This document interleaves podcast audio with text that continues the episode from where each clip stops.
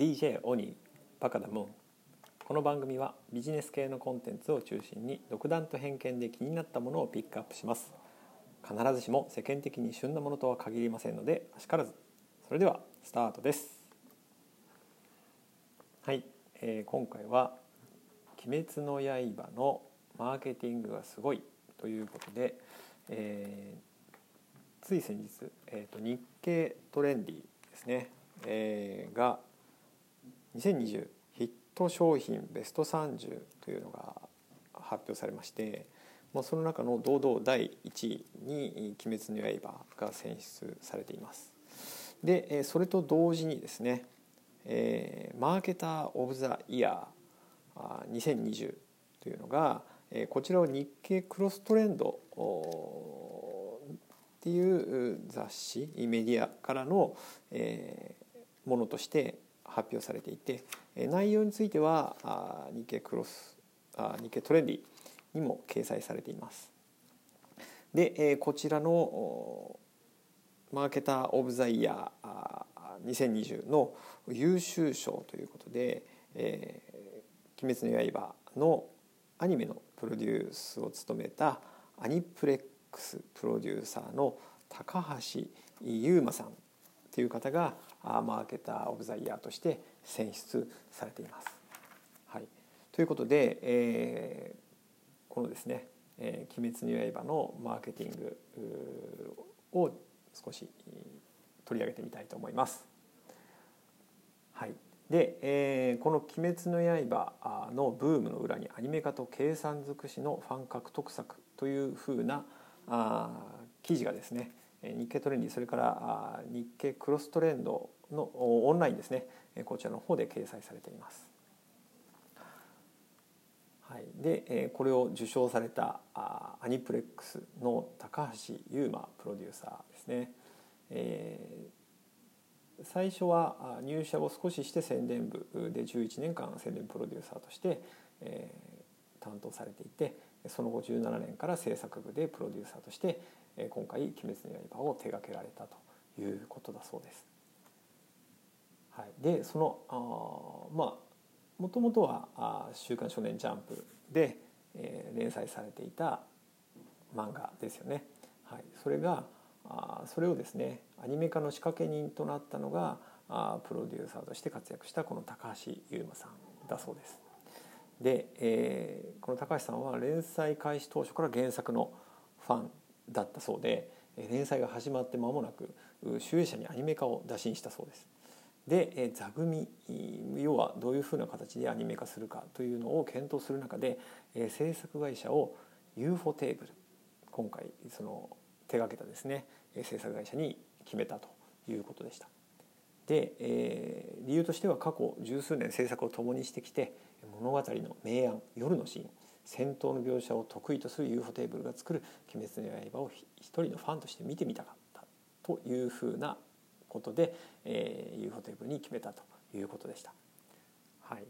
で、えー、UFO テーブルについてもここでは解説されてるんですけれども日本のアニメではどの部分に力を入れてどこを省略するかを考えながら作られるケースが多いということです。で、えー、しかし UFO テーブルは省略するという選択肢があってもそれを一切しないテレビや映画の区別をせず常に全力で絵として美しくかっこよければどんな色をもいとわないと高橋さんの段ですねクリエイティブにかける姿勢と技術を高く評価しているということでした。はい、で、えー、私つい先日この「鬼滅の刃」の映画も見てきました。えー、その前にあの私がこの「鬼滅の刃ね」知ったのはあ本当につい最近です。えー、まあブームというか今いやもう社会現象にもなってるぐらいのものだと思うんですけれども。で、えーまあ、きっかけでアニメをまずネットフリックスで見てみてで、えー、ようやく映画を見たというふうなことだったんですけれどもそのアニメの第1回の時も随分とその背景の描写みたいなものがですね、えー、すごい精細というか繊細というか本当にディテールにこだわった、まあ、まさに映画クオリティの画像だなというふうに最初の印象はそれでしたね。なんでこんなにリアルな感じで、えー、アニメなのに作り込まれてるんだろうってパッと見た時に思いましたまさにあのそこがこの高橋さんがね、えー、UFO テーブルと組むということを選んだ一つのきっかけだったんだなと思います。うん、ですね、でそういう意味では映画クオリティっていう意味では、えー、このまさに、えー、アニメアニメシリーズの中でも神回と呼ばれているような呼ばれている第19話ですね。もう最もそのアニメ全26話のアニメの中ではあ、まあ、クライマックスと言われる話ですねのところですが、まあ、そこも本当に映画さながらの作りだったなと思います。はい、でそしてそうですねで、まあ、これ映画が続映画に続けることが前提だったからだと思いますけれども、えー、最後のね26話も、えー、エンディング最最後の回がですね通常の放送回とは違う始まり方終わり方でしたよね。うん、最後に主題歌とエンディングの歌がですねエンドロールとともに流れるっていう風な仕掛けになっていたと思います。その辺ももうそのアニメだけど映画クオリティっていう風なことにつながってるのかなと思います。はい、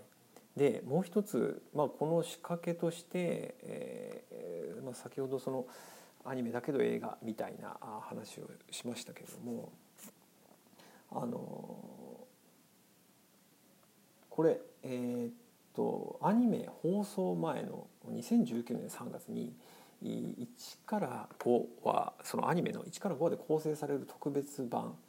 あこれは「兄弟の絆」っていう風な兄弟の絆編みたいなあ形になっていたみたいですけれどもこれを劇場公開していたそうです。で放送前のため興味を持って見に来るのは原作の漫画ファンがほとんどだったそうですけれども、まあ、応援者でありながら一番厳しいファンに対して、えー、面白いものを作ろうとしていることを伝えたかったということで、えー、その作品を放送前に公開したところ、えー、小規模な予定だったけれどもミニシアターランキングで2週連続1位を獲得して全館での上映期間延長に至ったというふうなあ仕掛けというかですね、まあ、そこもその UFO テーブルが作るクオリティの高さがあったからこそ劇場公開でも、えー、しても受け入れられたしというふうなことがあったのかなと思います。はい、あそうですねあとそのアニメ放送でもう第1話は CM を挟まず本編を一気に流すという、えー、これまた異例の工夫を行ったとのことです。第1話はゆっくりと作品の世界観やキャラクターの心情に没入していく映画の序盤に見るを見るようなエピソードになっているということですねその没入感を妨げないため、えー、UFO テーブルからの提案もあって CM を途中に入れないことにしたということですもうこの辺りも本当に、テレビアニメの常識を覆すようなあ作りだったんだなというのがあ改めて分かりますよね。うん、で、えー、22つこのアニテレビアニメ「ツークール26」は半年にわたって放送する中でその合間合間でですね4から5話で1つの任務が終わったタイミングでイベントですねオンラインでは「鬼滅ラジオ」とかですね「鬼滅テレビ」「アベマ t v と連動した「鬼滅テレビ」みたいなものを放送してファンの心をつなぎ止める。さらにはそのリアルイベントなんかも開催をしていたそうです。なかなかそういう仕掛けもですねあの非常に今回効果的だったんじゃないかなというふうに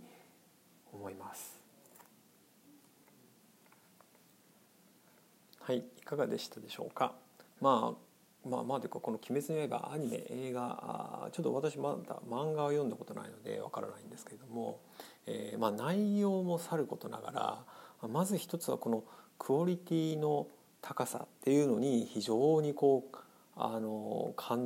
クオリティの高さで感動したような側面もあったなというふうに思います。その映画を見て私も本当に感動もして涙もしてしまったんですけれども、まあ、一つはやっぱりこのクオリティの高さ、まあ、リアリアリティっていうのとちょっと違うかもしれませんけれどもクオリティの高さというのがあったんだなと思います。でもう一つ大事なのはやっぱりこのマーケティング、まあ、プロデュースをしていく上でのファンの巻き込み方みたいなところが大事なんじゃないかなと思います。いくらこの、まあ、いいコンテンツいい作品だからといってですね、まあ、ここまでこの社会現象になるようなものをにするためにはですね、まあ、中身だけじゃやっぱりそこは成り立たないと思うのでこのマーケター・オブ・ザ・イヤーというのをこのアニプレックス高橋さんがですね受賞されたもの納得なところです。ただちょっと残念なのはですねこれがあの19 2019先行基準が2019年4月から2020年8月までに発売された商品やサービスを手掛けた人物を対象としたということなんですけれどもなのでこれ実は映画の評価は入ってないんですよね。これ映画の評価も入ってればもうちょっと変わってたんじゃないかなと思うところがあるのがあります。はい、ということで今日も最後までお聴きいただきありがとうございました。え今日も良い一日をお過ごしください。DJ 鬼でした。See ya!